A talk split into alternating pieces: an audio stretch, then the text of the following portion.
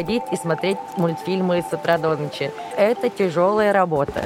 Детям нравятся мультики, потому что они красочные, веселые. Немного страшные.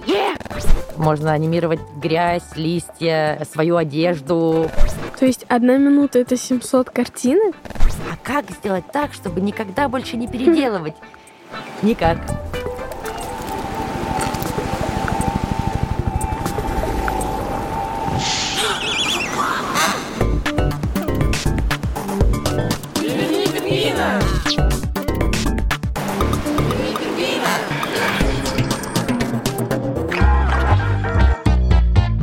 Привет! Это Катя Лам, и я редактор подкаста «Переверни пингвина». В нем дети-ведущие расспрашивают разных профессионалов об их работе. Мы вернулись с каникул и начинаем третий сезон. В нем будет несколько изменений. Во-первых, теперь мы выходим по средам. Во-вторых, мы будем гораздо чаще включать вопросы и комментарии наших слушателей. И, в-третьих, новый сезон будет доступен только подписчикам «Гусь-гуся». Так что, если вы еще не подписаны, скорее подписывайтесь. А что точно не изменилось и не изменится, так это то, что в каждом выпуске у нас всегда новый ведущий. В этом выпуске это ведущая. Передаю ей слово.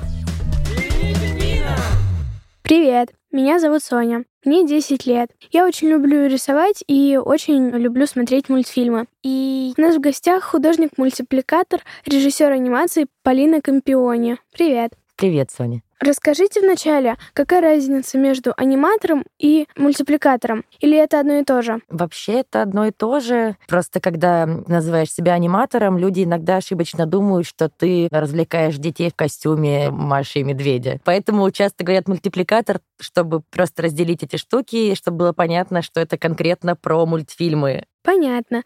Я когда своей сестре рассказала, что буду записываться с аниматором, она сразу подумала, что я буду записываться с э, человеком, который развлекает. Вот поэтому, да, и, как правило, говорят мультипликатор. Расскажите, как создаются мультфильмы? Какие этапы? Все начинается с идеи, которая должна трансформироваться в сценарий. Мгм. Когда у нас есть сценарий, по нему мы можем начать рисовать какие-то эскизы. Мгм. То есть как у нас выглядит персонаж, где это, как это вообще пространство выглядит. И когда мы немножечко разобрались, что у нас, как и зачем, тогда мы начинаем делать раскадровку. Это окошечки с кадрами, где рисуется, что будет происходить в мультфильме. То есть каждая сцена, где у нас что-то происходит, должна быть нарисована в маленьком окошечке. После этого, когда этих окошечек у нас уже бесчисленное множество, мы садимся за планшет, и там уже перерисовываем это в... Есть такой термин аниматик. Это среднее между раскадровкой и анимацией. То есть если в анимации у нас движение уже классное, а в раскадровке у нас его нет совсем, то аниматик — это как раз тот период, когда мы примерно схематично намечаем, как у нас что будет двигаться в кадре. То есть у нас, допустим, в раскадровке есть сцена, где кто-нибудь машет рукой, и в раскадровке это просто кадр, где человек поднимает руку. В аниматике мы добавляем ему еще один кадр с рукой, и он типа машет. Это еще не так плавно и классно, но уже понятно, что он будет делать. Когда у нас готов аниматик, мы, во-первых, можем посмотреть, насколько у нас по времени что вышло, потому что в раскадровке мы не видим этого. А тут это как бы уже видео, но просто с плохой анимацией. Мгм. И если все нас устраивает, тогда мы просто каждую сцену начинаем анимировать. Сначала у нас есть черновая анимация. Это когда все грязно, и там куча Мгм. лишних линий, но двигается хорошо.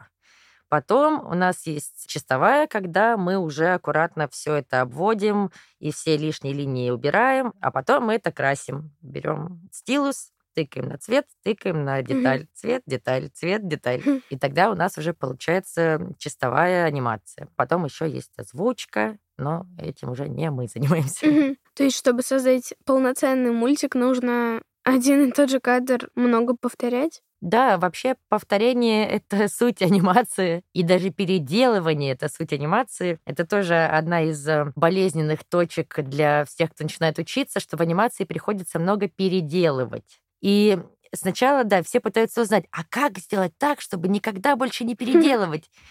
Никак. Потому что ты учишься как раз за счет того, что ты переделываешь. Мне помогло смириться с этим то, что я думаю, так, ну я же сейчас переделаю уже лучше, чем в прошлый раз. И так каждый раз, каждый раз, когда ты делаешь что-то снова, ты делаешь это лучше. Мгм. Это как если бы спортсмены тоже да, говорили, что снова бежать этот круг? Я же вчера уже бежал этот круг. Это все тот же круг. Мне очень интересно поговорить про учебу. Как учатся мультипликаторы? Очень по-разному. Вообще, главное в обучении мультипликации, анимации, это очень много делать. То есть это в первую очередь про практику. А второй момент — это очень много смотреть. Я преподаю просто студентам, и когда студенты других специальностей узнают у моих студентов, что мы все время смотрим мультфильмы, они говорят, как это возможно, что это вообще за образование. Это звучит как э, бесконечное развлечение, просто приходить и смотреть мультфильмы с утра до ночи. Но это тяжелая работа, потому что когда ты смотришь очень много всего, и тебе нужно это анализировать, это очень сильно нагружает твой мозг, потому что маленький мультфильм, в нем столько всего уже наворочено, что просто, чтобы его разобрать, тебе уже нужно потратить кучу сил. А параллельно с этим, да, ты просто бесконечно делаешь, очень много рисуешь анимации. Очень-очень-очень много. И на самом деле, мне всегда кажется, что это же так просто. То есть в анимации на самом деле все очень просто. То есть там есть правила, они работают. Просто делай по правилам, и все будет двигаться. И мне кажется, что кто угодно может научиться анимации, а потом я вспоминаю, что никто угодно может просидеть столько часов, делая такую однообразную работу. То есть кто угодно, кто хочет, может научиться, но в целом, наверное, это не всем подходит. А вы сказали, что есть какие-то правила. А какие это правила? Вообще, правила анимации — это штука, которая взята, по сути, из физики нашего движения, биомеханика, какие-то вот такие слова там должны быть умные, но это про то, как просто двигаются объекты. То есть, э, например, у нас есть ускорение объектов, замедление объектов. То есть, если что-то мы куда-нибудь кидаем, то у нас объект ускоряется. А если он до нас докатывается, он постепенно замедляется. Но это а, просто вот то, как двигаются объекты в нашей жизни. И правила, они про то, как нам сделать так, чтобы объект быстрее стал двигаться в кадре. Или какая у него траектория. Если мы кидаем мячик, то она одна, а если мы кидаем ленточку, то она другая. Вот эти все штуки, они работают во всей анимации, потому что это просто то, из чего движение происходит само по себе. А есть какие-то правила по созданию персонажей? Правила, наверное, в первую очередь каждый сам себе определяет, потому что когда вы создаете персонажа, важно, чтобы он был выразительным, запоминающимся, интересным и не слишком сложным. Хм. Потому что если у него будет 50 кармашков со всех сторон, то в каждом кадре вам придется дорисовывать ему 50 кармашков со всех сторон. Мгм. И поэтому часто скорее нужно придумывать в сторону того, как упростить персонажа, но при этом, чтобы он оставался интересным. То есть, что ему точно нужно, например, кудрявые розовые волосы ему точно нужны, а вот значок с сердечком, ну, можно отказаться. Поэтому, да, правило, наверное, в первую очередь в сторону упрощения и выразительные позы. М, Так как в анимации нам нужно очень быстро познакомить с характером персонажа, то мы придумываем ему какую-то пластику, которая сразу показывает, какой он. мгм. То есть, если персонаж очень быстро двигается, то мы сразу понимаем, что это решительный персонаж. Если, наоборот, он весь такой вялый и текучий, то это совсем другой характер. И даже в самом персонаже уже заложены эти штуки. Часто, допустим, агрессивных персонажей делают более угловатыми, Мгм. там, с большими плечами, а каких-то милых персонажей, наоборот, делают округлыми, и все они такие кругленькие и мягкие. И часто работают еще наоборот, когда специально делают милого персонажа, который потом оказывается злодеем, потому что уж от него мы никак этого не ждем. Мгм. Я смотрела один мультфильм «Головоломка», и там девочка и про ее эмоции. И там как раз злой такой есть персонаж. Это злость. И он тоже такой квадрат. Нам кто-то условия ставит, я не расслышал. Ах, боже, ты угощаешь, и я угощаю. Ням-ням-на! Да-да, это вот как раз так и работает. Грусть, наоборот, там такая вся, Мгм. как слезка, которая все время течет. Мгм. Какие вы предметы изучаете, когда учитесь? А у нас есть э, как раз вот режиссура анимации, когда студенты создают свои мультфильмы. Мгм. То есть они проходят весь путь от э, задумки, потом сценарий, потом, вот исходя из этого, они уже каждую сцену берут и сидят и анимируют, и анимируют, и анимируют, и анимируют, анимируют, а потом раскрашивают, а потом сдают на сессии, а потом спят э, неделю, мне кажется. То есть кроме режиссуры анимации, они делают авторский мультфильм на одну минуту. Это значит, им нужно нарисовать 700 картинок. Ого. Да, То есть одна минута — это 700 картинок? 720 получается. То есть за 10 минут мы смотрим... Очень, много картинок. Там сколько-то бесконечное количество нулей просто сейчас у меня промелькнуло.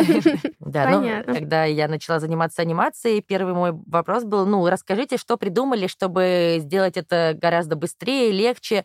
И мне сказали, нет, ничего не придумали. Нужно также рисовать каждый кадр, чтобы получить действительно убедительное, классное движение. Ну, то есть сейчас, да, есть там нейросети, все такое, куча способов, как это упростить, но это уже будет не то, как ты придумал. То есть, чтобы получить именно максимально авторское, вот свое, как ты это видишь, это движение, тебе, правда, придется каждый кадр нарисовать самому. Есть способы, как это сокращать, но в целом, да, это все равно огромный труд, и можно заметить, редко кто сидит на титрах в конце мультфильма, но если посидеть и посмотреть, сколько человек это делали, когда мы смотрим какой-нибудь большой мультфильм, то это количество человек это просто как забор из бесконечного перечисления этих людей, которые едет и едет в титрах, потому что это правда требует огромного количества усилий. Я однажды решила остаться на титры. Это бесконечное Да, множество. да. Вот, а так как во время обучения ты делаешь все сам, то поэтому ты делаешь короткие мультфильмы, Мгм. потому что это единственный способ научиться и успеть все.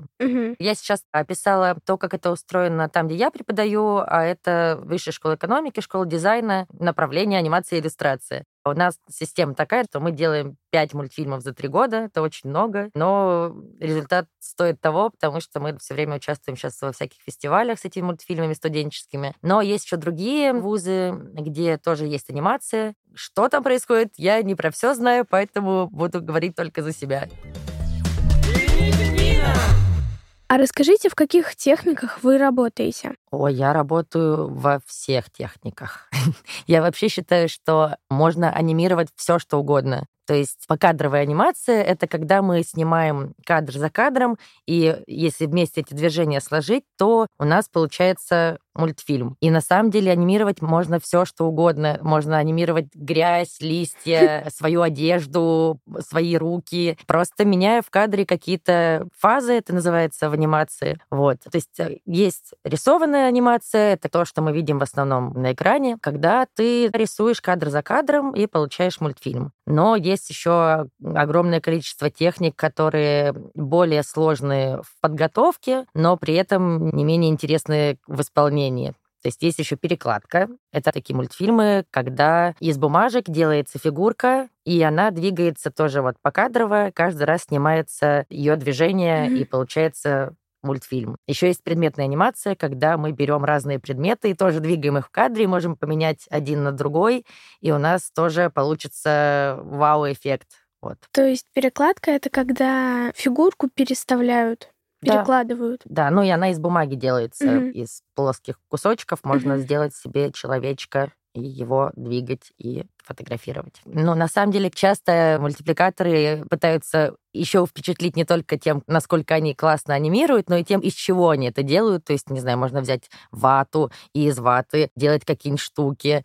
Или вот недавно я смотрела мультфильм, там из прозрачного пластика вырезалась каждая фигурка, и за счет того, что их меняли в кадре, получалось, что вот эти пластиковые фигурки двигаются. В общем, правда, анимация во всем, и ничего не мешает придумать свою собственную технику из чего угодно. Вот есть мультики Диснея. В какой технике они рисуют? Это рисованная покадровая 2D-анимация. Вот. Часто это называют классическая анимация, потому что когда люди поняли, что если перелистывать картинки что почему-то получается движение. Довольно быстро это стало развиваться в то, чтобы этих картинок просто делать очень много, и тогда движение получается на целый фильм. И те же диснеевские мультфильмы как раз сделаны, когда покадрово художник-мультипликатор рисует одну картинку, переворачивает, рисует другую, видит, как просвечивает предыдущее, и по ней дорисовывает следующее микродвижение. То есть «Спящая красавица» в Диснее — это 2D? Да. Мгм. Сейчас, да, слава богу, уже не используется огромное количество бумаги и кальки, как раньше. Сейчас все делается на планшетах, и 2D-мультфильмы тоже делаются на планшетах, но также покадрово.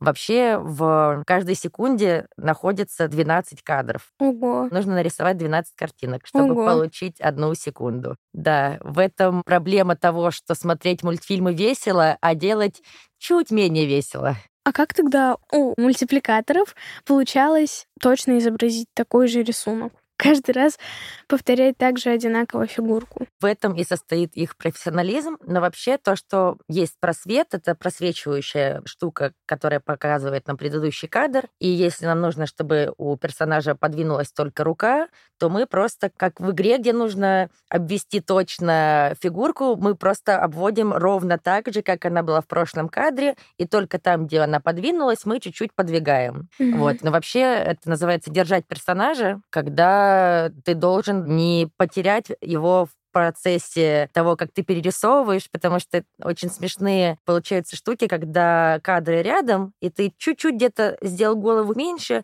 и постепенно у тебя одна голова, которая была в начале, вдруг превращается в супер маленькую голову в конце, и ты не успел этого заметить в процессе. Это очень часто происходит с начинающими аниматорами, когда, да, персонаж совершенно случайным образом может меняться в размерах. Вот есть классические мультфильмы Диснея, а есть какие-то современные, что-то вроде Рататуя. Он уже не в 2D нарисован. А какая техника? Да, есть 3D-анимация, и действительно в какой-то момент все очень увлеклись тем, что это дает объемную картинку, и как будто бы это больше должно понравиться зрителю. Но мне кажется, что сейчас этот баланс все равно постепенно восстанавливается, что 2D-анимация тоже никуда не делась. И те же сериалы, которые продолжают выходить в 2D в том числе, они ничуть не уступают. И поэтому, да, то есть 3D и 2D, они как бы в какой-то момент стали спорить, и все говорили, ой, нет, 2D больше никто не захочет смотреть. У нас настолько объемные мультфильмы, о них миллион шерстинок, а каждый персонаж выглядит так, что его почти можно потрогать. Кому будет интересно смотреть на плоские фигурки? Но практика показывает, что нет, людям интересно разное, и это очень здорово. А в 3D это как устроено и кто там рисует? Там также есть аниматоры, которые эту фигурку, которую создают уже как полноценную марионетку, также это движение тоже простраивается, просто оно простраивается по точкам в пространстве в программе, но это также кропотливо и занимает много времени. Понятно. Не бывает скучно, когда приходится делать одно и то же? Конечно, бывает. И это нормально. Вообще, я все время говорю про скуку, что анимация — это практика смирения. Как э, какие-то, не знаю, буддийские монахи где-нибудь в горах, как они выкладывают, я не знаю, лепестки, которые создают картинку, которая потом увядает, и они выкладывают новую. Вот примерно так же мы сидим, только скрючившись над планшетом, и рисуем одинаковые кадры снова и снова и снова и снова. И здесь как раз насколько комфортно тебе в этот момент, и говорит о том, сможешь ли ты этим заниматься. Потому что, в сущности, мне просто нравится рисовать линии. То есть мне просто нравится этот момент, когда я вижу, как ровненько линия идет э, поверх предыдущей линии или идет чуть-чуть влево. И то есть это такой завораживающий процесс. Тебе вообще не надо ни о чем думать. Ты просто следишь за линиями, но при этом держишь в голове, куда они идут. Хм. Но внешне, да, ты просто повторяешь очень похожие действия, и кого-то это жутко раздражает. Всегда есть студенты, которые понимают, что это абсолютно не для них. И это прекрасно, что они это понимают, потому что я не хочу, чтобы мир был полон несчастных аниматоров, которые плачут и анимируют, и плачут, и, не знаю, живут несчастную жизнь. Но если однообразные движения кого-то раздражают, то кого-то они, наоборот, успокаивают. Я, наоборот, себя очень спокойно чувствую, когда делаю какие-то одинаковые штуки. То есть это как, не знаю, вышивание. Кому-то оно нравится, а кого-то оно раздражает. А какие главные инструменты мультипликаторов? Что для работы нужно? Да. Для работы нужен компьютер. Если это, допустим, рисованная анимация, то нужен планшет. Но на самом деле начинать можно просто с телефона, Мгм. потому что сейчас есть приложения, которые можно и рисованную анимацию тоже делать в телефоне, и также можно делать стоп-моушен покадровую анимацию, когда мы снимаем кадры, двигаем в каждом кадре объект, и он анимируется. То есть нужно каждый кадр снять на фотоаппарат? Да, все так. И, допустим, для того, чтобы это делать профессионально, как раз кроме ноутбука нужен еще фотоаппарат, штатив и освещение, чтобы был ровный свет. И тогда получается такое съемочное место, это называется, где ты можешь уже анимировать э, какие угодно объекты. Тогда для полного всего состава мне не хватает только фотоаппарата. Да, или телефон, чтобы просто понять, как это Мгм. работает. Есть приложение, оно бесплатное, называется Stop Motion Studio. То есть это программа, которая сразу сохраняет эти кадры и позволяет видеть анимацию всю. Запомню. Stop Motion. Стоп motion. Какой у вас любимый мультфильм? Ну, я, наверное, могу бесконечно пересматривать «Унесенных призраками» Миядзаки. М, Есть масса мультфильмов и авторских, и коммерческих, которые мне нравятся, но вот этот, наверное, универсальный. Для меня он идеально сделан. мгм. То есть каждый кадр, каждая сцена с любого момента я абсолютно захвачена. Я просто могу смотреть бесконечно это. Я тоже очень люблю Миядзаки. И есть еще тоже один из любимых у Миядзаки, это мой сосед Тоттера. Там есть сцена, когда они ждут под дождем, и девочка дает зонт, и Тоттера довольно комично, огромный Тоттера с этим маленьким зонтиком стоит. И что еще более комично, когда капли падают на зонт, и его пробивает очень смешная дрожь, которая по всему его мохнатому телу проходит. У меня вот из этого мультика запомнилось как раз вот они стоят, и этот маленький зонтик. Да, Очень мил. Для меня это такая сцена, в которой есть все, что есть в анимации. И сочетание реального, нереального, и состояние, настроение, пойманная вот эта атмосфера, как они в темноте, под дождем, и есть ощущение физического мира через звук, и анимационного через эту дрожь. В общем, это маленькая оценка, и все ее помнят, потому что она очень запоминающаяся. Мгм. И для меня в ней как будто бы есть суть анимации вообще.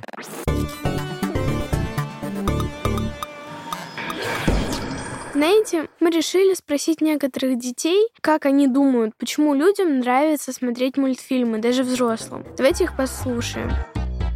Но это залипательно и интересно. Иногда смешно. Мне кажется, многие любят мультики, потому что, когда мы их смотрим, мы погружаемся в другой мир фантастический, когда можно летать, можно плыть три часа и не всплывать на поверхность. Можно делать все, что захочешь. Людям нравятся мультики, потому что там все похоже на реальную жизнь, но кажется все интереснее и забавнее. Детям нравятся мультики, потому что они красочные, веселые, а взрослым, потому что им напоминают мультики о детстве. Мне кажется, что людям нравятся мультфильмы, потому что они интересные и немного страшные. А как вы думаете, вы согласны?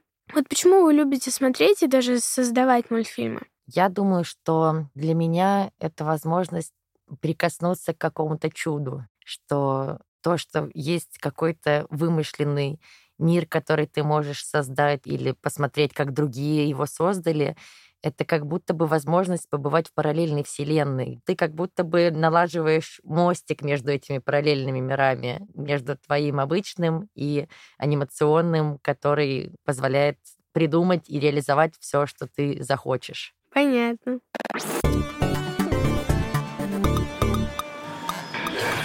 А теперь у нас есть несколько вопросов от слушателей. Меня зовут Вера, мне 9 лет, вот мой вопрос. Можно ли сделать какой-то хороший и крутой мультик из подручных материалов? Да, конечно. Как минимум есть пластилин. Из него очень легко делать все, что ты захочешь. Можно набрать камешков во дворе и сделать мультфильм про жизнь камешков, которые двигаются, дружат, танцуют, все что угодно. Для этого не обязательно иметь свою мультипликационную студию. Достаточно телефона и камешков. Понятно. А сейчас будет вопрос от мальчика, который не представился. Откуда вы знаете, как будут выглядеть персонажи или волшебные городки? Я не знаю, но я могу пробовать разные варианты, и тогда, постепенно рисуя разных персонажей и волшебные городки, я смогу приблизиться к этому знанию. И еще слушатель Барсукот прислал вопрос. Заменит ли нейросеть или искусственный интеллект мультипликатор в ближайшее будущем? Нет, э, нейросеть это инструмент, который можно использовать, но сами по себе нейросети не могут придумать то, что им нужно, потому что задачу им все равно ставит человек, Мгм. потому что у человека есть желание что-то сделать, а у нейросети не может быть желания, поэтому можете быть спокойны.